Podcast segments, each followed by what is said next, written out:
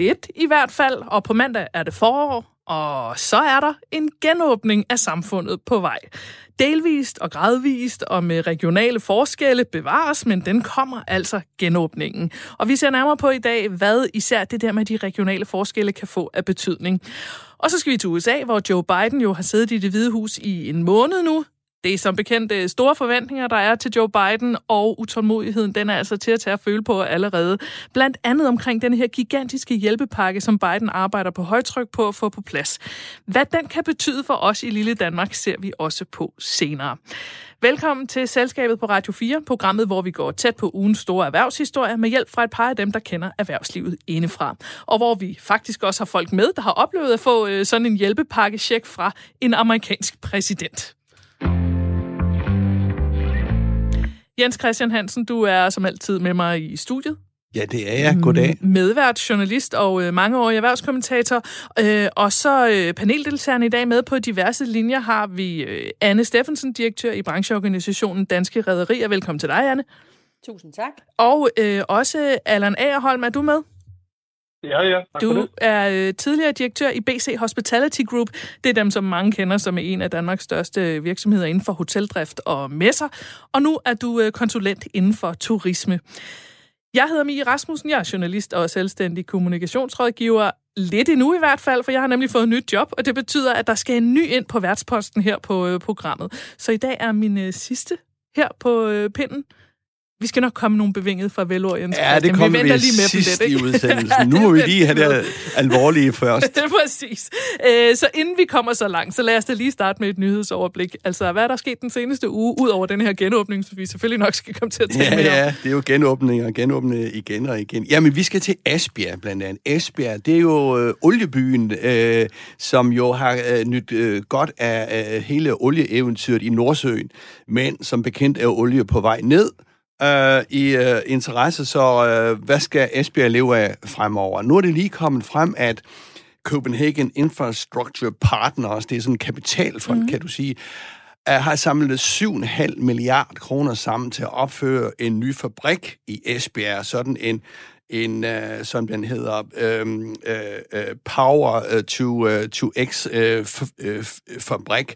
Og det er sådan en en følgeindustri øh, øh til øh, den nye vindmølleindustri. Det bliver lidt kompliceret det hele, men det handler grundlæggende om, at man skal have vindenergien øh, øh transporteret ind til Esbjerg, og så skal den fabrik lave den vindenergi om til anden, anden energi, som blandt andet kan bruges i skibe og i fly osv. osv. Og derover bliver det jo nok i skibe, fordi det er jo en, en, øh, en skibshavn. En det er stor, en havneby. Det er en havneby. Det, det, er, det er en havneby, som måske er det jo uh, Asbjergs nye uh, Wild West der på, uh, på, uh, på hele vindmølleområdet. Måske, uh, Anne, nu vi har dig med fra Danske Rederier, måske, måske skal vi lige høre dig ad.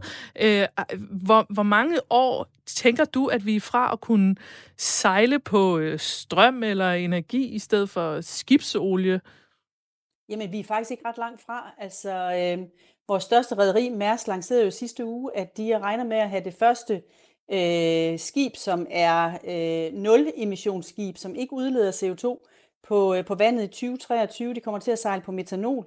Så, øh, så vi er ikke langt fra, så i virkeligheden så bliver det største spørgsmål ikke så meget, hvad for nogle brændstoffer vi skal sejle på, men hvordan vi sikrer, at øh, det er skalerbart, altså at vi har forsyningerne nok. Og der vil øh, det øh, projekt, som, øh, som Jens Christian, om, Christian omtaler i Esbjerg, være en del af, af løsningen, fordi der vil man kunne producere den brint, som skal bruges til at lave de her grønne brændstoffer. Så det er ikke så langt væk, som vi tror. Nej, og så kan man så sige 7,5 milliarder alligevel i, i Esbjerg-kroner. Er der en chat, selvom man... Jamen, det er da en chat, og jeg synes også, det er interessant det her, for vi har jo den der store forkromede politiske øh, øh, øh, forhåbning om at kunne reducere øh, CO2-udslippet øh, i 2030 med 70 procent.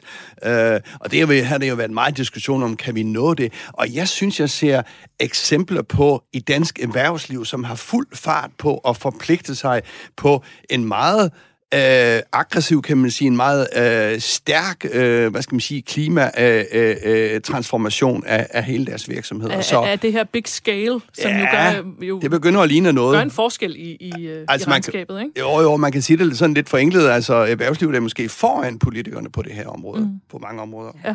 Men det sker jo andre ting, Mie. Det gør der. Uh, I denne uge har vi fået udnævnt en ny uh, bestyrelseskonge. Sådan en... Er det sådan en titel? Ja, det bare, sådan en bare findes jo ikke i virkeligheden. Det er så noget, jeg har fundet på. Men den tidligere Ørsted-chef, han sluttede her den 1. januar eller ultimo december, og han er jo ved at samle sig en post af bestyrelsesposter, der siger bare to Forløbig går han ind og bliver næstformand i Carlsberg her på generalforsamlingen om et par måneder. Henrik Poulsen. Henrik Poulsen, undskyld, ja. hvis jeg ikke fik navn. øh, For en god ordens skyld. Fik ja. nævnt det. Og øh, sandsynligvis med sigte på at få øh, overtage formandsposten i, øh, i Carlsberg. Ja. Øh, det er jo et af vores helt store ikoniske virksomheder. En anden ikonisk virksomhed er Novo Nordisk, hersker øh, Henrik Poulsen også ind i i Novo Nordisk og Novo Holdings, som har alle disse ejerskaber, altså en gigantisk pengekasse, som skal ud og arbejde, og så er Henrik Poulsen også knyttet op på AP Møller Holding øh, øh og Robert Ugla dernede i Mærsk. Øh, så det vil sige, at han sidder centralt placeret i tre af vores øh, allerstørste virksomheder. Og så endda og det, i holdingselskaberne, som er dem, der ligesom ejer alle deres aktiver. Altså, ja, det er det helt, ja, ja, helt ja. tunge, ikke? Det er der, hvor det skal tages nogle helt masse strategiske beslutninger om, hvad skal vi, skal vi købe noget, skal vi sælge noget, skal mm. vi øh, øh, graduere op, eller skal vi graduere, øh, graduere ned. Så, så hvis det, man vil vide om dansk erhvervsliv, så skal man virkelig vide, hvem Henrik Poulsen er? Så skal man simpelthen vide, hvem øh, Henrik Poulsen er, og de kan bare spørge. Ja. men skulle jeg lige nævne en, øh, en sidste øh, nyhedsting, ja, som jo også, øh, synes jeg, er meget væsentlig. Det er jo, at øh, det bliver sværere og sværere at finde folk til de danske bankbestyrelser. Politikerne har lagt en masse regulativer ned, så det er faktisk folk, der ikke gider at være i en bankbestyrelse mere. Vores fornemmeste øh, bank, eller i hvert fald vores største bank, Danske Bank, har lige øh, fået at vide, at øh, Christian Sagil, som kom ind i bankens bestyrelse for blot to år siden, mangeårig direktør mm. i Top Danmark, kom med en masse erfaring. Han siger, jeg han siger ikke, jeg gider ikke mere, jeg genopstiller ikke, som det hedder, fordi han kan ikke forene det job øh, som almindelig bestyrelsesmedlem med de andre ting, han har. Han er blandt andet nogle opstartsvirksomheder og, og nogle andre ting. Altså, det tager for meget tid, og det gør ham inhabil på en masse områder. Er det, der, er det fordi, der er for mange regler omkring, hvis du sidder i en bankbestyrelse, så er der for mange, hvad skal man sige, sådan, ja, der, ja. der er for mange, man, man bliver bundet for meget på hænder og fødder i forhold til, hvad man ellers laver i resten af sit liv. Simpelthen. Altså efter finanskrisen, og efter uh, måske også uh, i høj grad efter de sager, det har været i, uh, i Danske Bank, og så, også i Nordea faktisk, jamen så har de snørret, så har politikerne snørret regulativerne så meget ind, så det er et problem. Altså de, disse fit and proper, Altså, hvornår er man egnet til at sidde i en, en bankbestyrelse? De synes, de er simpelthen blevet alt for snævre. Ja. Og det bliver noget, altså det er simpelthen noget, politikerne bliver nødt til at, at, at, at tage hånd om det her. Det er simpelthen blevet for meget. Så det er i hvert fald ikke sidste gang, selskabet har beskæftiget sig med, med det emne. Nej, det er det ikke. Vi har talt om det her i programmet de seneste mange, mange, mange uger, men denne her uge er der altså endelig, endelig, endelig lidt godt nyt i hvert fald. Øh, regeringen øh, lægger op til, at der starter en genåbning, en delvis genåbning af samfundet fra på mandag, og jeg øh, trækker lidt på det, fordi vi her i talende stund, øh, vi, vi bonder det her program, øh, så vi sender ikke direkte, og derfor kan der jo være noget at ske noget, siden vi har optaget det til, øh, til det bliver sendt i radioen, men dog lader det til, at der starter en, øh, en genåbning på mandag. Butikslivet åbner, lader det til, i nogle regioner i Nord- og Vestjylland, som jeg kan læse mig til, der skal skoleelever og efterskoleelever i skole igen, øh, og på Bornholm, der kan man endda få lov til at komme til frisøren fra på mandag. Jens Christian, vi skal selvfølgelig også have paneldeltagerne på, på banen her, men lad os lige starte med dig. Hvad er dit bud på den her plan, der er ved at blive foldet ud? Altså, sker det efter pres fra erhvervslivet, eller er det pres fra de politiske partier, SF, Venstre og Konservative osv.? Eller hvad er det, der gør, at man begynder at tale om genåbning nu? Ej, jeg tror, det er en god kombi. Altså, tallene, øh, hvad skal man sige, selve sundhedstallene viser jo, er for nedadgående. Mm. Og så er der alle usikkerheder med den britiske variant, og jeg ved ikke, øh, frygten for mutationer osv. osv. Men altså, der er jo ingen tvivl om, at presset udefra er, er blevet meget voldsomt. Også mm. for, især fra erhvervslivet selvfølgelig, og også fra fra, hvad skal man sige, øh, de øh, øh, eksperter, som jo øh, kigger på vores mentale helbred, som jo siger, at, at jamen, altså, vi er ved at, at, at, at få det svært med det her, og dem, der er sårbare, øh, endnu sværere. Så den mentale helstand, øh, den mentale tilstand øh, spiller også øh, meget væsentligt i det her. Mm. Men det er en pres, øh, udefra, som, øh, som regeringen ikke har kunne sidde over høre. Man kan også sige, at oppositionen i Folketinget er langt om længe også ved at komme, øh, komme, øh, komme på banen. Ja. Øh, Allan, lad mig lige øh, starte med at lægge den over til dig. Hvordan øh, betragter du det her? Er det, er det et pres fra erhvervslivet, der gør en forskel nu, eller hvorfor er det, at, at nu kommer der til at ske noget? Hvordan ser du på det? Jamen, øh, jeg tror, det er, det er rigtigt, som der bliver sagt, at det er øh, et samlet pres, men jeg tror faktisk, at det er lidt mere politisk motiveret samlet set end som så, fordi jeg tror faktisk, at når alt kommer til alt, så sidder man inde i regeringen og vurderer på, hvordan er folkestemningen på alle de her parametre. Man måler på det, ved jeg, man holder fokusgrupper og sådan ting, og så tager man simpelthen beslutning ud fra, hvordan kan man fortsætte med at øh, bevare føretrøjen, så at sige, i det politiske landskab ved at tage de beslutninger, som den største del af befolkningen bakker op omkring. Og det er uden tvivl en eller anden form for kontrolleret, gradvis øh, genåbning, som ikke sætter øh, smittetallene øh, over styr, fordi der er jo øh, helt klart en, øh, en stor frygt i befolkningen for, at, øh, at corona skal, skal sprede sig mm. øh, og, og lægge pres på sundhedssystemet, og det forstår jeg sådan set godt. Ja, fordi som du siger, Allan, der er selvfølgelig en, øh, øh, der er en stor frygt mange steder, men, men det handler også meget om det der med opbakningen til den politiske linje omkring det her. Jens Christian har også nævnt det de, de seneste uger.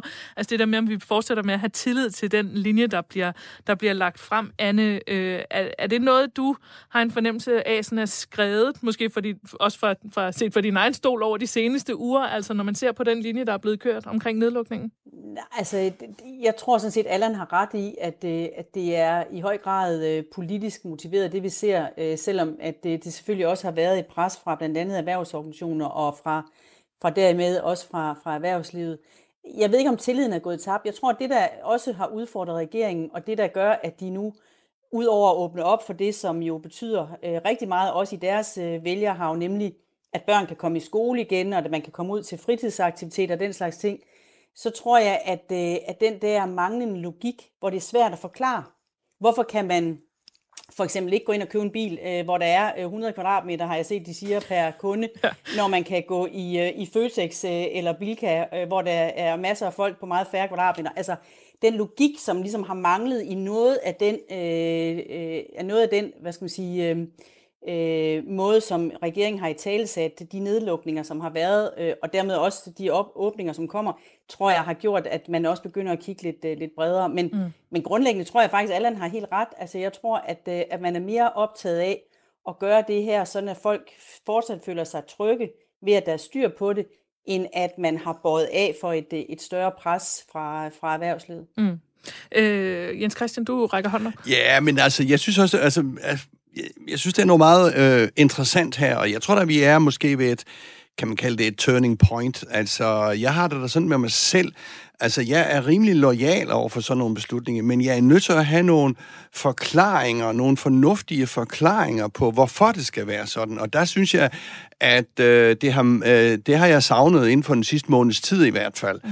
Fordi øh, nu har vi jo vaccinationer, og flere og flere bliver vaccineret, og smittetallene går ned, og så finder man jo, altså det virker lidt, som man finder på nogle, øh, øh, for at sige det på den måde, nogle nye undskyldninger for at holde lukket i længere tid. Så øh, hvis det er også det, Allan han siger, det er, at, at der er sådan et politisk øh, meget øh, strategisk spil om, hvor er befolkningen, og det er jo meget godt at høre på befolkningen, men, men, men altså, øh, øh, øh hvad er smart i forhold til ens vælgerhav? Øh, så ved jeg ikke rigtig, hvor, hvor, hvor, hvor sikker jeg er på det. Altså, øh, ja, altså, jeg er nok en af dem, som er lidt tvivlende efterhånden ja. øh, over regeringens øh, coronahåndtering. Allan, du skal også have lov til at øh, respondere på det. Er du også en af dem, der tvivler lidt?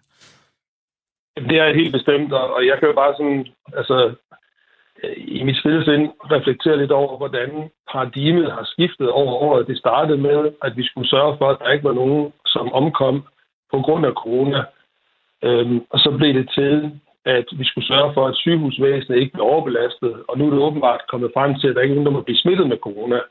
Og, og det er jo eminent godt spillet, fordi det spillede jo på en, en indgroet frygt hos øh, alle os øh, mennesker om, at vi jo helst ikke vil, øh, øh, vil, vil lide nogen form for overlast, og der så, i, særdeleshed ikke dør af en sygdom. Og, og den her frygt, koblet med, at man så hele tiden finder nogle løsninger, der lige redder befolkningen en gang til, det er altså eminent godt spillet, og meningsmålet udkom i går, det viser, at regeringspartiet Socialdemokratiet sidder med 39,2 procent af stemmerne, og der er 59 procents opbakning til den her kurs. Så man må bare sige, at det er enormt godt gået. Mm. Øh, Anne, du rakte op, også hånden op. Øh, synes du også, det er godt spillet? Ja. Var det det, du ville reagere på? Ja, det, det, det er det helt, øh, helt sikkert, men jeg synes også, at, øh, at øh, man skal selvfølgelig også øh, passe på, at man ikke øh, kun motivforsker regeringen på, at, at de er øh, optaget af, af deres egne vælgere. Jeg tror faktisk, at når de, når de også begynder at kigge på åbninger her, så er det vel også en erkendelse af, at, øh, at covid-19 er noget, som vi ikke bare kommer til at overstå, heller ikke med den her anden bølge, at det er noget, vi kommer til at skulle arbejde med mm. og kunne være, altså have et højt aktivitetsniveau i samfundet. Vi skal måske endda kunne begynde at rejse igen, mens vi stadigvæk har det, fordi resten af verden ikke er vaccineret i samme takt, som vi er. Så jeg tror også, det er et udtryk for, at de godt ved, at de bliver simpelthen nødt til at begynde at åbne op for, at der kan komme noget økonomisk aktivitet, fordi at det er jo det, øh, det samfundet i, øh, i, i i, øh, i al almindelighed er afhængig af også på den lidt længere bane. Så jeg tror også, det er en erkendelse af, at det her det er ikke noget, vi øh, fikser i overmorgen. Det er noget, som skal være med os i øh, måske flere år. Jeg drukner i hænder, der bliver ragt op hele tiden. Allan, reagerede du også på det her med, at vi skal til at leve med corona, og ikke leve indtil corona ikke er her mere, men ligesom omstille øh, vores forestilling om det? Ja, fuldstændig. Og det er jo noget af det, vi har været ekstremt frustreret over ude i erhvervslivet der har været så utroligt lidt fokus på at prøve at finde nogle løsninger, hvor man netop lever i et samfund, hvor der er en ny type influenza-epidemi, øh, som har en anden karakter end det, vi er vant til. Fordi vi har haft influenza-epidemi lige så længe jeg kan huske tilbage, og jeg er efterhånden blevet midt i 50'erne. Så det er jo i princippet ikke nyt, at vi har sådan en sygdomme. Vi har bare fået en, der opfører sig anderledes. Øh, vi er jo også nogle mennesker, der står og skal lægge vores... Øh, øh, måske kan i hvert fald lægge vores hverdag lidt om fra på mandag. Der er nogle ting, der kan lade sig gøre. Anne, må jeg ikke lige prøve at høre dig om, hvad glæder du dig allermest til, øh, kan lade sig gøre i, i dit liv i kraft af en genåbning? Altså jeg vil sige, med den øh, begrænsede genåbning, vi kigger ind i her, så er det, jeg glæder mig mest til, det er formentlig at blive klippet. Men, øh, men udover det, så vil jeg sige, at når vi kommer til at have en genåbning, som også baserer sig på, at det en, stor, en større del af vores ældre befolkning er blevet vaccineret, så glæder jeg mig usigeligt meget til at se mine forældre, som jeg jo altså ikke har set siden i sommer, øh, og hvor jeg så dem udenfor på afstand. Så, så det at kunne øh, være sammen med, med sin øh, familie og, og sine venner, og kunne på den måde have et socialt liv tilbage, som ikke kun er en lille boble, det glæder jeg mig helt vildt meget til. Mm. Og så glæder jeg mig til at komme tilbage på min arbejdsplads sammen med alle mine kollegaer, som jeg jo nu har set i alle mulige digitale afskygninger, og se dem real life, og måske endda på et tidspunkt give dem krammer, det glæder jeg mig til. Ja. Øh, og det der med at blive klippet, det skal vi nok øh, vende tilbage til. Jens Christian, øh, hvad glæder du dig allermest til? Ja, men jeg har også den med at blive klippet. Som jeg stod der med min øh, skægetrimmer derhjemme den anden der. Kunne man, øh, kunne man øh, råde lidt rundt med den øh, op i håret og sådan noget der, men øh, jeg, jeg undlod, jeg overvejede, og jeg overvejede faktisk at ringe til min frisør og, og spørge, om jeg kunne komme hjem til en privat og sådan noget der, og det ved jeg slet ikke, om man må og sådan noget, men, men altså, man, øh, man, øh, man går jo i panik. Jamen, så glæder jeg mig selvfølgelig også til at se min gamle 99-årige mor, øh, som bor på plejehjem og som blev, er blevet vaccineret, alt godt. Og så er jeg jo blevet lidt skuffet her, fordi, øh, Mi, du ved, jeg har jo booket bord øh, ja. på restaurant her til øh, den 6. marts. Øh, det kan jeg så sige til dig nu, det kommer sandsynligvis ikke til at ske. Det kommer ikke til at ske, og jeg tænker på alt det sociale der. Allan, altså hvad glæder du dig allermest til at kunne øh, få ind i din hverdag igen, når, når genåbningen går i gang? Uh, rejser og restaurationsbesøg. Ja, jeg ved også, at du har en øh, efterskoleelev, øh, der sidder derhjemme og er meget, meget utålmodig. Kan, kan din søn eller datter få lov til at komme afsted i næste uge? Lader det til det? Jamen, det synes jeg er en lille smule uklart faktisk, ud fra de udmeldinger, der har været. Men det håber jeg altså inderligt, fordi altså, hun er jo mega frustreret og har siddet hjemme øh, siden øh, før jul i det år, der skulle være hendes øh, øh, hvad skal man sige, en sociale festår på en, øh, på en efterskole sammen med, med ligesindede, ikke? og det er virkelig, det, det er virkelig bare ærgerligt. Øh, og det er ikke noget, du bare lige kan lave om, for du kan ikke tage 10. klasse om bare sådan lige. Mm. Jeg tænkte lige at, at høre jer ad i forhold til de her regionale genåbninger, som man går i gang med nu. Øh, på Bornholm bliver det jo for eksempel sådan, at også liberale erhverv, det der er frisører, kosmetologer osv., så videre, sådan som det i hvert fald ser ud i, i talende stund, at de kan få lov til at åbne som det eneste sted i landet. Altså, at kommer der ikke, som I ser det, kommer der ikke til at være nogen udfordringer i forhold til det her? Og nu siger jeg lige noget helt skørt, men at folk måske kan finde på at rejse til Bornholm for at blive klippet. Hvad siger du, Anne? Jo, det er der ikke nogen tvivl om, og, øh, og, og man kan sige, sådan en regional øh, genåbningsstrategi kommer jo til at afhænge af, at folk faktisk indretter sig efter, at de så ikke skal begynde at bevæge sig på tværs af landet. Så hvis man får for meget civil ulydighed, som vi jo faktisk oplevede på et tidspunkt, hvor man lukkede ned øh, i København, og folk så tog til Nyborg og gik på restauranter og alt muligt andet, så, øh, så, så, så hjælper det jo fedt. Så, så jeg tror, at, øh, at her der, der vil det meget afhænge af, om, om folk faktisk indretter sig efter, at de så skal blive nogenlunde, hvor de er, medmindre de har meget presserende ærender, som ikke handler om at blive klippet eller gå på restaurant. Ja. Uh, Allan, jeg tænkte lige at høre dig ad også nu. Øh, et eksempel her fra øh, weekenden, jeg blev mærke i, det var, da AGF spillede Superliga-fodbold, der blev der uh, taget billeder af, at Thomas Helmi sad på lægterne sammen med sin søn på et ellers tomt stadion. Uh, der var ret meget røre på sociale medier, og jeg ved ikke, hvad der er op og ned i den sag, men, uh, men AGF var nødt til at sige, at, at Helmi havde haft et ærende på stadion og havde talt for bestyrelsen for, at han overhovedet måtte komme ind.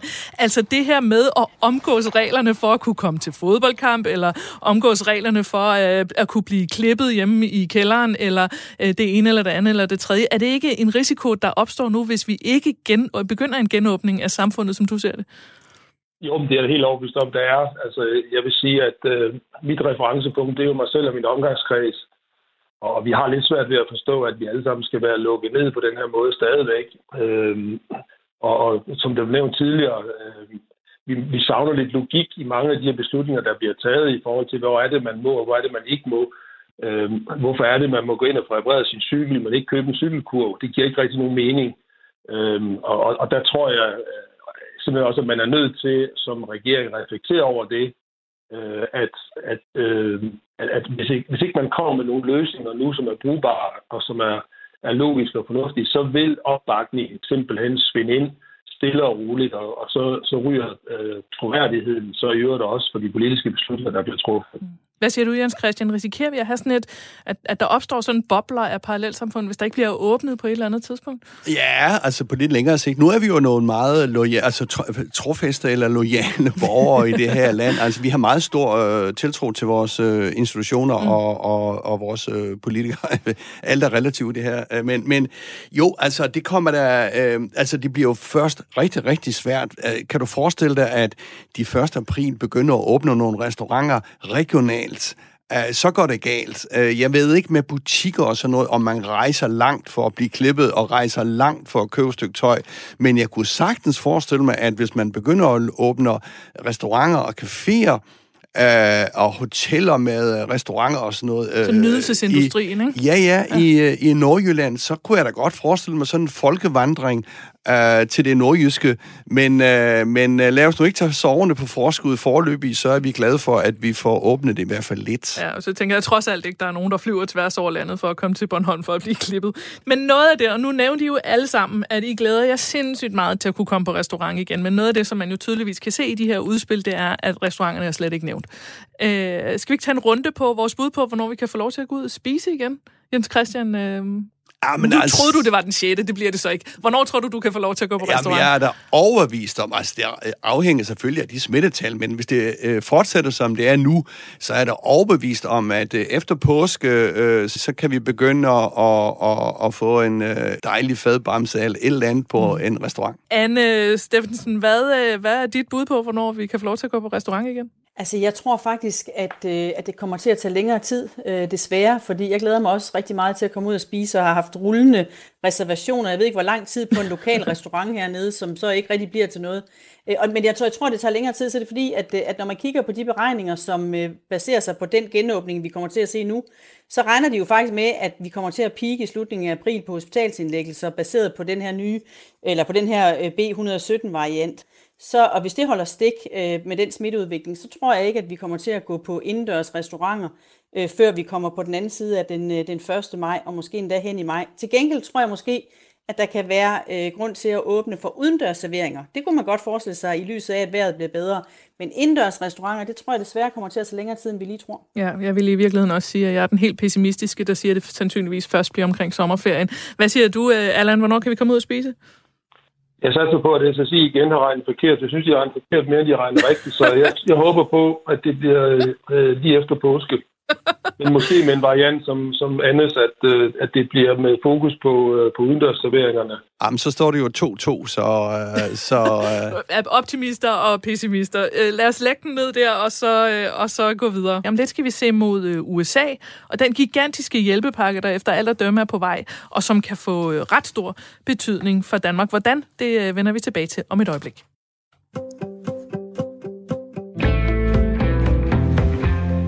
Vi er i gang med selskabet på Radio 4, hvor vi ser på ugens store erhvervshistorier og de mennesker, der gør en forskel i dansk erhvervsliv. Jeg hedder Mie Rasmussen. I studiet har vi min faste medvært, erhvervskommentator Jens Christian Hansen.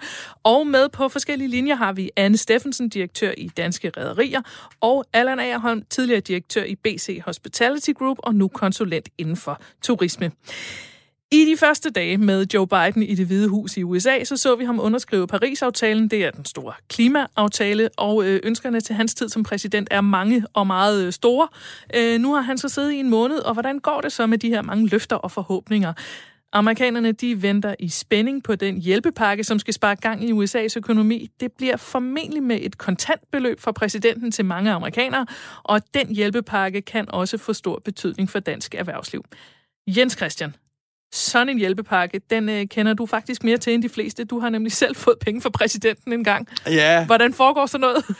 ja, jeg var korrespondent i, øh, i øh, New York, der fra 99 til 2002, og der skulle de på et tidspunkt pumpe penge ind i, øh, i forbruget Øh, og hvordan gør man så det? Jamen, det gør man jo ved at sende en check til, altså bogstaveligt talt, det er så 20 år siden, øh, bogstaveligt talt sende en check, og det stod så, Dear Mr. Jens Christian Hansen, øh, der var et følgebrev med, og så stod det, hvorfor han sendte en check, og så stod det, Yours sincerely, George W. Bush. Uh, altså, jeg havde nærmest indtryk af, at han uh, for sin private økonomi sendte 600 dollar uh, til mig, uh, som jeg kunne uh, bruge efter uh, for godt befindende. Så det er jo sådan en anden måde at, at se det på. Jeg ved ikke, om man kunne forestille sig, at jeg at jeg fik en hilsen fra, fra der lød, kære Jens, her har du en check på øh, 5.000 kroner, hilsen Mette. Øh, det, det, det er i hvert fald en anden måde at gøre det på. Det er meget direkte i USA. Ja, det, det, kunne, det ligger ikke så fjern, synes jeg. øh, Anne, du har jo faktisk også selv boet i USA. Har du også fået sådan en check fra præsidenten? Nej, det har jeg ikke, og det er måske fordi, jeg var der som diplomat, og så tror jeg at trods alt ikke, at de, de sender checks øh, til, øh, til, til dem. Så, så nej, det har jeg ikke, men jeg vil sige, det er jo ikke så fremmed fra, hvad vi har set der. Jeg tror, var det enhedslisten, som foreslog, at man skulle sende en, øh, en check på ja, 1000 kroner, hvad det var til, til studerende, tror jeg det var, de havde, eller var det arbejdsløse, jeg kan ikke huske men det var i hvert fald til en eller anden gruppe i, i Danmark, så det er bare for at sige, altså tanken er jo ikke så fjern i hvert fald i forhold til, hvad vi har hørt af forslag også i den her krise. Nej. Øhm, Allan, jeg tænkte lige at, at høre dig. Hvad er dit bud på? Altså sådan en hjælpepakke i USA ligger jo umiddelbart også for mig, som, øh, som øh, hvad skal man sige, hvis man kalder mig en helt almindelig dansker, ligger sådan en hjælpepakke jo ret langt væk. Øh, hvordan, øh, fra dansk erhvervslivs side, hvordan ser man på sådan, nogle, sådan en pakke, der er på vej? Jeg tror, man ser på det på den måde, at det er jo, øh, altså ligesom ligesom i så mange andre lande, så, så er det nødvendigt at, at prøve at gøre noget for at tage brøden af impacten af den her øh, pandemi. Og øh, hvor man har været meget hurtig i, i europæiske lande for det meste, så, så ligger det jo lidt fjern på den amerikanske mentalitet, at man skal holde hånden under. Fordi the American way er, at man holder hånden under sig selv. Men, men det kan folk bare ikke i den her situation, og jeg tror, det er meget, meget vigtigt for dansk erhvervsliv, og det er særdeles meget, meget vigtigt for dansk turisme, at man ikke får banket amerikanerne øh, nærmest tilbage til stenalderen økonomisk øh, og i deres private økonomi, fordi deres forbrug betyder så uendelig meget for vores afsætning af, af produkter, varer, serviceydelser og så i øvrigt turisme. Mm. Ja, og Anne, nu er du jo øh, containerdronningen i det her, i det her konglomerat, øh, så måske kan du lige opklare lidt, hvad det er for nogle brancher, der i det tilfælde kan se frem til at skulle, øh, altså at sælge mere til USA? Jamen, jeg tror, i virkeligheden er det jo øh, relativt bredt, øh, men det er klart, at den hjælpepakke, som vi kigger ind i, i hvert fald den, han har foreslået Biden, er jo i høj grad noget, som skal understøtte privatforbruget. Udover at der også i den pakke ligger det, som også har ligget i de danske hjælpepakker, at man, øh, og også i tidligere hjælpepakker i USA, at man også prøver at holde hånden under virksomhederne ved at give støtte til faste omkostninger og lønkompensation osv. Men, men hvis man kigger på de danske brancher, så er vi jo så er USA jo blevet et kæmpestort marked for os, og det er jo i høj grad, det er jo øh, alt fra øh, fødevare øh, er en kæmpestor eksportvare til, til USA. Medicin er en meget stor eksportvare fra Danmark til, til USA. Og, og der er også andre produktgrupper, som, som er store, mm. som måske ikke bliver direkte påvirket af den her hjælpepakke, men som bliver påvirket af, om den amerikanske økonomi kommer på fod eller ej. Og det er for eksempel alle de energi, øh, klimarelaterede produkter, som vi jo rigtig gerne vil have øh, gang i eksporten af til, til USA i takt med, at, at Biden også indfrier sine løfter på at, øh, at gøre USA grønnere. Mm. Øh, men lige præcis det her med medicin, kan man sige, og fødevare er jo sådan mere sådan dagligdags øh, ongoing forbrug. Så, så Jens Christian, hvad i det tilfælde, at, at amerikanerne får en check på, og de diskuterer, om det så skal være 1000 eller 1600 dollars eller et eller andet sted midt imellem, hvad vil de så bruge det bruge de penge på? Ved du det? Jamen på alt. Altså, jeg synes, det er væsentligt at huske her, at øh, den amerikanske økonomi og den europæiske økonomi er bygget op på to forskellige måder. Altså den amerikanske økonomi, altså i hovedtal siger man, at to tredjedel genereres fra privatforbruget, øh, og en tredjedel fra det offentlige, mens det sådan set er stort set lige omvendt i Europa. Så når mm. du pumper penge ud i privatforbruget, og det er til for, altså det er til, øh, altså vi kender jo amerikanere, hvis de bruger, så bruger de virkelig big time, ikke? Og det er jo alt fra, nå nej, men altså det er jo alt fra, fra, fra dyr luksusting, hvis man har råd til det, øh, og til og selvfølgelig øh, gå ud, øh, oplevelsesindustrien, øh, og så videre. Altså, de, de, de er store forbrugere. Mm. Hvilke brancher ser du på, øh, der sådan, tænker du, kigger mest mod USA lige nu?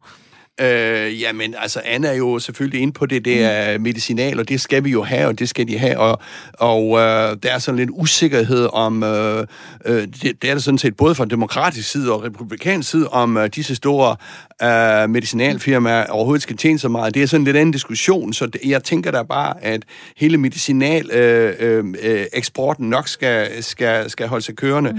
Og så er det jo hele den der, øh, Anne var også kort ind på det, cleantech, eller, eller hvad skal man sige, klimaløsninger. Vi har jo vindmøllerne, og der er det jo et interessant øh, aspekt her i USA, for vi så en vinter, vi har set en vinter ned i Texas, i varme Texas, med kuldegrader, der siger spar 2, og vindmøller, der gik i stå. Uh, det er der så mange forklaringer på, og det kunne de måske finde ud af at løse uh, forholdsvis let. Men altså brandingen af vindmøller generelt i USA har fået et skud for borgen, altså et dårligt skud for borgen, hvis man kan sige det sådan. uh, jeg tror ikke, det er jo ikke slut med vindmøller i USA, men altså Øh, øh, det andet gav man jo vindmøllerne skylden for, at folk øh, øh, sad og, og, og skulle fryse. Og USA er et samfund, der reagerer meget bestandt. Øh, så så øh, jeg er da spændt på, hvordan man lige får rystet den, øh, den kedelige oplevelse. Altså. Anne, du sidder og rækker hånden op. Det er jo bare for at sige, at det er jo rigtigt, at, at man har haft dårlige erfaringer på nogle stræk med, med, med vind i, i USA, men, men der er jo ingen tvivl om, at der ligger jo en stor gen øh, udby- eller en udbygningsplan for det, der hedder havvind, altså offshore vind, øh, vindmøller, som står på, på havet i, øh, i USA i en række af delstaterne. Og noget af det, som, øh, som vi kigger langt efter, det gælder både i, i skibsfarten, hvor vi har en del offshore-rederier, som kan sætte de her store vindmøller op på havet, men sådan set også i øh, alle de andre dele af vindmølleindustrien i Danmark, det er jo, at øh, den øh, udbygning kommer til at, at ske. Og det tror jeg faktisk, den gør øh, i, øh, i de kommende år. Det er jeg ret sikker på, at det er et af de steder, hvor vi vil se et endnu større dansk, øh, kan man sige, eksporteventyr, end vi har set øh, tidligere.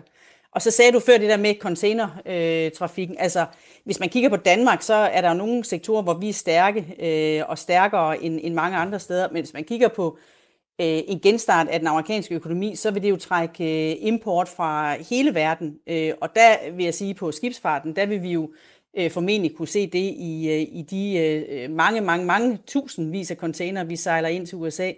Øh, Allan, og nu kommer jeg måske til at skyde lidt i en anden retning, men jeg kunne bare lige til at tænke på, at du er jo øh, du er hotelmand og turismemand og kender til, øh, til, til de brancher, hospitality, som man kalder det. Øh, øh, det. Det er jo ikke noget, man fragter med containerskibe.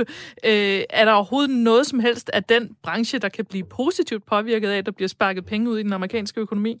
Jamen det er der, jævnt det jeg sagde tidligere, det er, at man får holdt hånd under den almindelige amerikaners mm. øh, øh, velfærd og økonomi, fordi hvis, hvis den generelt set bliver, bliver bumpet så langt tilbage, som, som der er risiko for, så er jeg bange for, at et meget stort turismemarked globalt set, og også ind i Danmark, at det lider skibbrud, uh, undskyld udtrykket, men i, i meget, meget lang tid.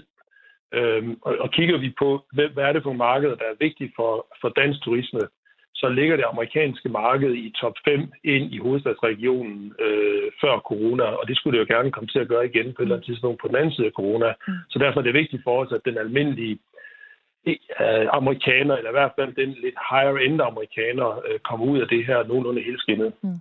Øh, Anne taler jo meget om, øh, om øh, grøn omstilling og de grønne virksomheder og grønne industrier, som, som vi øh, har god chance for at kunne komme til at, at tjene godt på i fremtiden i Danmark. Men hvad venter du egentlig mest på fra Bidens side? Jamen, det, det er egentlig en kombination af, af de to, fordi øh, man skal jo ikke glemme, at de danske virksomheders velfærd, herunder også green tech virksomheder, de betyder også rigtig meget for, for det danske erhvervsturismeprodukt rundt omkring i landet. Så, så firmaer som Vestas og Siemens og, og så videre, så videre, det er jo store, og Mærsk i øvrigt også, er jo store forbrugere af, af erhvervsturismeprodukter øh, i det danske. Så at de har det godt, og de får de afsætningsmuligheder, det, det betyder jo også uendelig meget for os øh, bredt set i, øh, i hele landet. Mm. Øh, ja, Jens Christian? Må ikke lige nævne her, at en af, synes jeg, Bidens helt store øh, udfordringer, og øh, det han skal levere på, det er den der mindsteløn-ting. Altså, hvis du er, er såkaldt lav, lavt løns øh, øh, arbejde i USA, så får du, jeg tror, det er syv en kvart dollar i timen. Mm. Det er sådan 40-50 kroner, lidt afhængigt af, hvad man regner med. Øh, de arbejder på at få fordoblet, nogenlunde for fordoblet denne, denne mindsteløn. Altså, det er jo sådan i USA i dag, at hvis du er på mindsteløn, så, så kan du ikke klare dig med et job. Du Nej. skal have to, øh, to job. Altså, bare for at sige, at der er nogle voldsomme øh, udfordringer også på, øh, på denne, denne bane med at få alle amerikanere med. Mm. Det blev øh, sidste ord i øh, snakken om øh, Joe Biden, som nu har siddet i en måned og bevares. Vi skal da også lige give ham lidt mere tid, men grund til, at man også øh, lige løfter denne her debat, det er jo, at man normalt taler om, at en, en præsident og en statsminister har de første 100 dage til at sætte de største, hvad er det, Jens Christian, de største fingeraftryk på sin... Øh, på sit eftermæle, og derefter er det mere drift. ja, der skal den have leveret noget. Jeg tænker bare på, om, øh, om Biden kunne komme med sådan en stor tale. Uh, altså, tale gør det ikke. Det hedder jo i USA... Uh, uh, uh, mm. uh, uh, State of the Union. Don't tell it, show it, oh, ja, uh, som ja. det hedder, ikke? Så uh, sådan en virkelig sådan John F. Kennedy-tale, men uh, okay, det er nok for lidt for meget at forlange.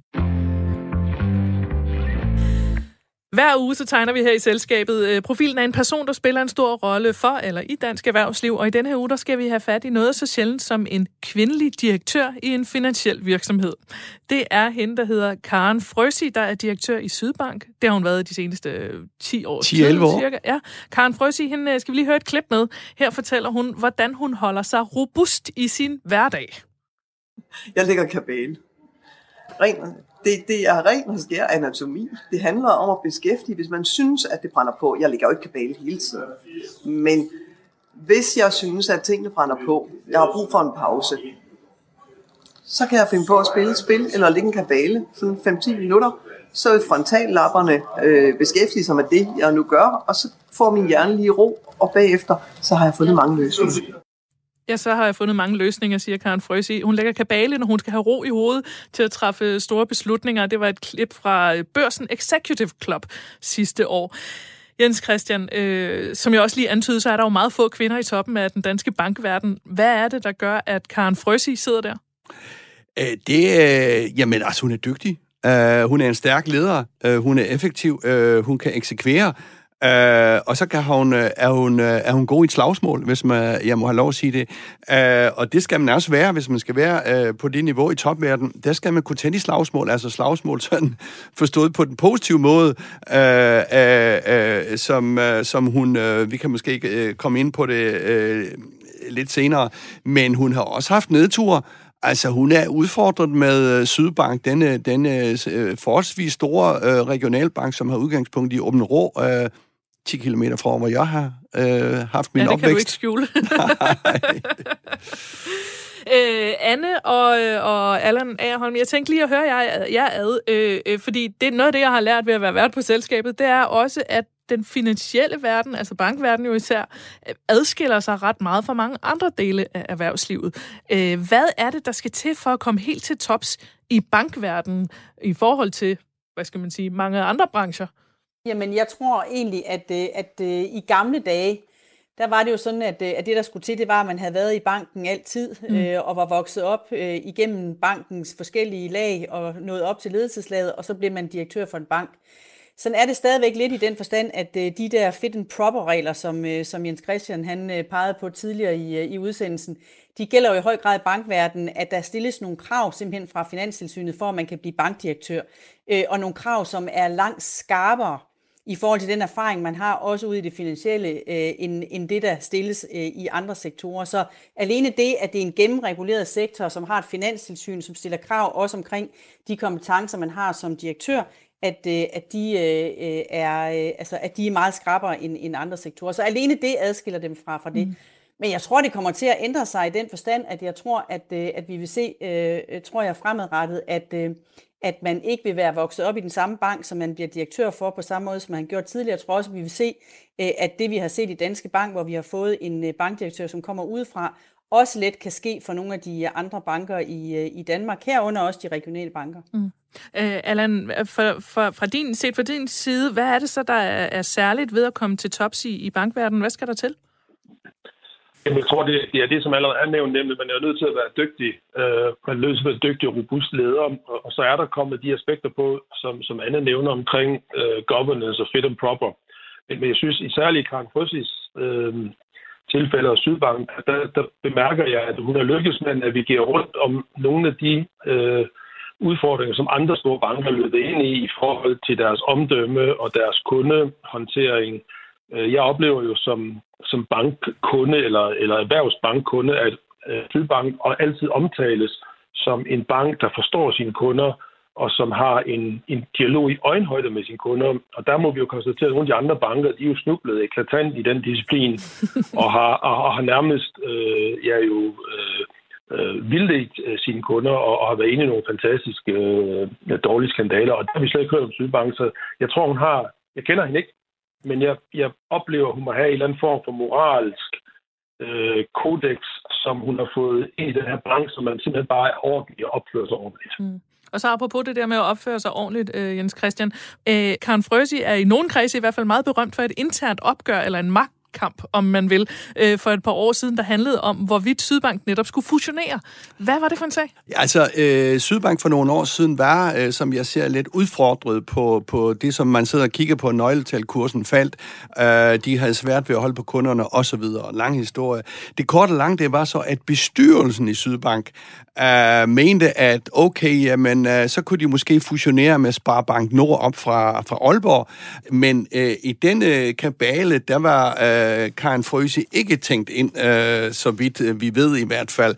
Og det blev hun altså øh, temmelig øh, sur over og tog øh, så... Det kan måske godt forstå. Ja, ja, ja, ja. Men sådan er den verden jo også. Men øh, øh, hun tog i hvert fald øh, kontakt til, øh, til sit bagland, altså medarbejderne, og fik de fire medarbejdere øh, valgte i, i bestyrelsen med på at øh, at gå imod den beslutning, som øh, nogle i bestyrelsen var på vej til, med det resultat, at bestyrelsen den sprængtes. Formand og næstformand og to yderligere gik. Øh, det sjove ved den historie var også, at disse, øh, de var fra København, eller boede i København, så det blev også spillet det der ind, altså lokalbank, regionalbank mod hovedstaden. Uh, hun spillede det der, set fra hendes stol, uh, eminent uh, godt.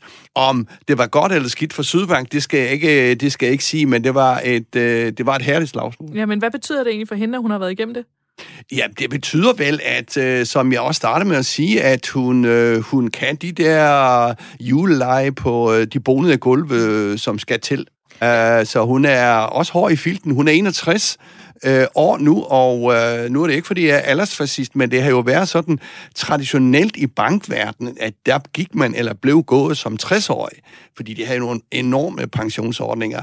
Det er ved at ændre sig lidt. Øh, jeg ved ikke, hvor lang tid hun har tænkt sig at blive øh, som topchef i mm. Sydbank. Nej, du har tidligere også nævnt, at øh, Anders Dam er det, det han hedder, der sidder i top med Jyske Bank, ja. som også er han er lige knap 65. Oh, så, så, han... så det har ændret sig øh, så lidt. Men ja. må jeg ikke lige sige en spændende jo. ting, som Anne sagde, at du troede, at der kunne komme udlændinge på, på sådan nogle poster i Sydbank og Jyske Bank. Det tvivler jeg godt nok stærkt på. Altså, vi har jo det her issue med øh, øh, udlændinge på danske poster, og det er klart, i de store virksomheder, der er rigtig, rigtig, rigtig mange udlændinge. Men jeg kan næsten ikke forestille mig en udlænding sidde som direktør i en for eksempel i Sydbank, som har mange øh, lidt lokalpatriotiske rødder, og øh, Jyske Bank, som har sin historie. Men, øh, men, øh, men spændende. Hvad, hvad, ja. men, men du har nok ret i, at det er måske ikke så sandsynligt i de mindre regionale banker. Jeg tror bare, der er en bevægelse i retning af, at man ikke øh, kommer til tops i den bank, man nødvendigvis øh, har været i, siden man, øh, man startede i sit, øh, i sit bankjob. Øh, og derfor kan det jo godt være, at de kommer udefra som med Fogelsang i, i Danske Bank, men det kan også være, at de kommer fra øh, andre banker i virkeligheden. Ja. Jeg tror, vi kommer til at se en meget større rotation også i, øh, i bankverdenen, og måske i den finansielle sektor, altså at man også skal forestille sig, at man kommer fra andre dele af den finansielle sektor ind i banksektoren. Ellers så bliver det meget indspist, så men det kan man netop ikke. kommer til at ske noget der. Men du kan ikke blive direktør, altså det er apropos for lige at afslutte de der uh, fit and proper regler. Uh, du kan ikke blive direktør, hvis du ikke har sådan 10 års erfaring uh, fra den finansielle verden. Det så vi i Danske Bank, der, der er en, en, en, en, en potentiel topkandidat uh, smuttede derfra. Så, så det, er, det er et lidt lukket system, det der, men jeg er enig med dig, altså det er jo nok skift fra bank til bank uh, i højere grad, end vi har set hidtil. Hvis vi nu kigger kigger på den her sag omkring Sydbank og Spar Nord, øh, som den konkrete sag handlede om, og nu var der selvfølgelig noget med øh, øh Karen Frøsi, som øh, måske også var imod ideen, fordi hun ikke stod til at skulle fortsætte som topchef i den nye bank. Men, men kan du prøve at se lidt, øh, forklare lidt mere, hvorfor det egentlig er så svært at fusionere to banker? Ja, altså det er jo øh, for 10-20 år siden, der havde vi flere hundrede banker. I dag tror jeg, vi har 60 selvstændige tilbage. Men hver gang du laver en fusion, så er det jo en, der er stor, og så er det en, der er lille. Altså glem alt om det der med ligeværdige funktioner. Det er noget, man siger... Er der også siger... det med Sydbank og Spar Nord? I min verden er de nogenlunde lige store. Ja, men det bliver også sådan det der nogenlunde lige med... Øh, øh, altså, men så, og der er tre ting, som spiller meget væsentligt ind her. Hvem skal være direktør? Ja, det var vigtigt her. Hvor skal hovedkontoret ligge? Meget vigtigt. og hvilket logo, altså hvilken farve på banken skal fortsætte. Og det har jo ikke noget med tallene at gøre, men det er bare for at sige, at det er Altså, det er nogle følelser, der spiller ind her. Øh, stærke følelser, og jo mere øh, lokalt patriotiske man er, jo sværere er det. Ja. Altså, så kan det selvfølgelig være banker, der er presset ud over, øh, på vej ud over afgrunden. Det er en anden diskussion, ikke? Ja, det må man sige. Øh, Jens Christian, vi skal også lige runde af med, som vi jo altid taler om med, med de her øh, topchefer hvad skal hun bagefter? Øh, det er jo lidt, det er jo, det er jo altid svært at tale om med folk, der er over 60, fordi i princippet er så der ikke... rolig nu, ja, pænt er, er der jo ikke nødvendigvis sindssygt mange topjobs, der ligger lige i, i slipstrøm. Men nu har du netop talt om det der med, at som 60-årig er det normalt, at man skal noget andet, når man er bankdirektør. Hvad tror du, Karen Frøsi skal? Jamen altså, hvis hun har lyst. Det er jo sådan med bankdirektører, de må ikke påtage sig andre erhverv øh, uden for deres bank. Altså, de kan ikke tage øh, bestyrelsesposter andre steder.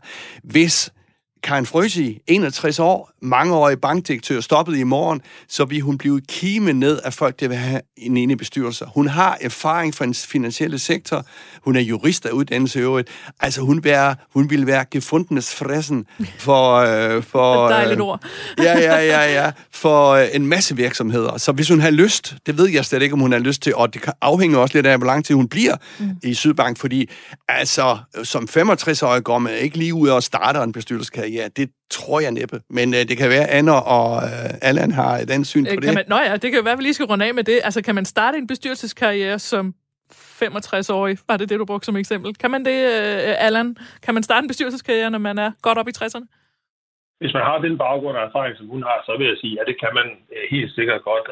Altså, vi, den, den, der har været meget snak om, om pensionsalder og sådan ting, men, men for erhvervsfolk som os, der er sidste salgsdag, den bliver altså, øh, kommer længere og længere ud mod de 70, og måske der også over på den anden side. Det ser vi også mm. nogle af de bestyrelseskonger, som der er i øjeblikket, der sidder øh, tungt på posten rundt omkring. Det er jo ikke øh, dem, der er i 30'erne. Der, der skal man have en vis erfaring, før man når derud. Og hvad er med dig, Anne, kort til sidst? Øh, kan man godt starte en bestyrelseskarriere som 65-årig? Ja, det er jeg fuldstændig enig i. Det tror jeg sagtens, man kan, og det tror jeg sagtens er sådan en uh, profil, som, uh, som uh, Frøsi, hun vil, uh, vil kunne, og som Jens Christian jo meget manende beskrev, så er hun jo en kvinde, som står op både for sig selv og for sin sag, uh, og jeg tror i den grad, at, uh, at der vil være efterspørgsel efter at få sådan en som hende ind i nogle af de, uh, de tunge bestyrelser, og jeg vil sige, hvis hun kan vælge den enkelte af de gamle bestyrelsesformænd af pinden, som har siddet der i rigtig mange år, øh, så synes jeg, hun skal se at komme afsted. så se at komme afsted, det var beskeden herfra til øh, Karen Frøsi. Jens Christian, det var alt for i dag. Ja, det var det jo, men oh, oh, vent nu lige et øjeblik for ja. mig. Det er jo din sidste ord her i Radio 4's mm. selskabet. Det, som vi startede med at sige, øh, begyndte vi at kalde det det gode selskab, tror jeg, så endte det med selskabet, ja. og nu har vi så sendt siden august, sidste august, ja. Og må ikke sige tak på stationens vegne for en fremragende styring og idéudveksling, som vi to har haft øh, øh, op til øh, udsendelserne og med vores fantastiske panelgæster hen ad vejen. Øh, I lige måde. Ja, altså det har været super fint, øh, øh, Mi, og nu har du været så sød og Ja, du har jo taget en, en, en portvin med hende i dag. Jamen, det var en... fordi, da vi lavede julepo- eller nytårsprogram, så tog jeg sherry med, fordi det øh, drikker de altid i Matador. Ja. øh, inde på, på Varnes kontor. øh, og jeg er ked af, at I er med digitalt, så I kan ikke engang smage. Men, øh, men da jeg så havde sherry med, så var Jens Christian lidt sådan, Ah, sherry, jeg kan nu bedre lide portvin. Og så, så nu tænkte vi... jeg, i dag vil jeg tage en flaske portvin med og sige tak for nogle rigtig dej, dejlige programmer. ja, men selv tak. En dejlig portvin, uh, burmester, som den hedder. Og, uh, og... Skål derude. ja, skål. og tak til dig, Mie. Mm. Ja, og skål og held og lykke, Mie. Tak. Jeg er på, at vi nok skal finde nogle sager med Fødevareministeriet, så du kan komme igen. Det glæder vi os til. Ja, så fik du afsløret det for lytterne. Måske skal jeg, jeg kan godt sige det, jeg skal være presserådgiver i Fødevareministeriet. Det betyder desværre, at jeg skal stoppe på det her utroligt dejlige program. Men øh, må ikke man kommer til at lave radio igen på et eller andet tidspunkt. Sådan er det, når man har rørt ved det en gang. Måske skal jeg lige runde af med at sige tak til vores panelgæster i dag. Anne Steffensen fra Danske Rederier, Allan Aarholm, konsulent inden for turisme, og øh, Jens Christian, tak for det hele. Selv tak. Og tak til jer lyttere.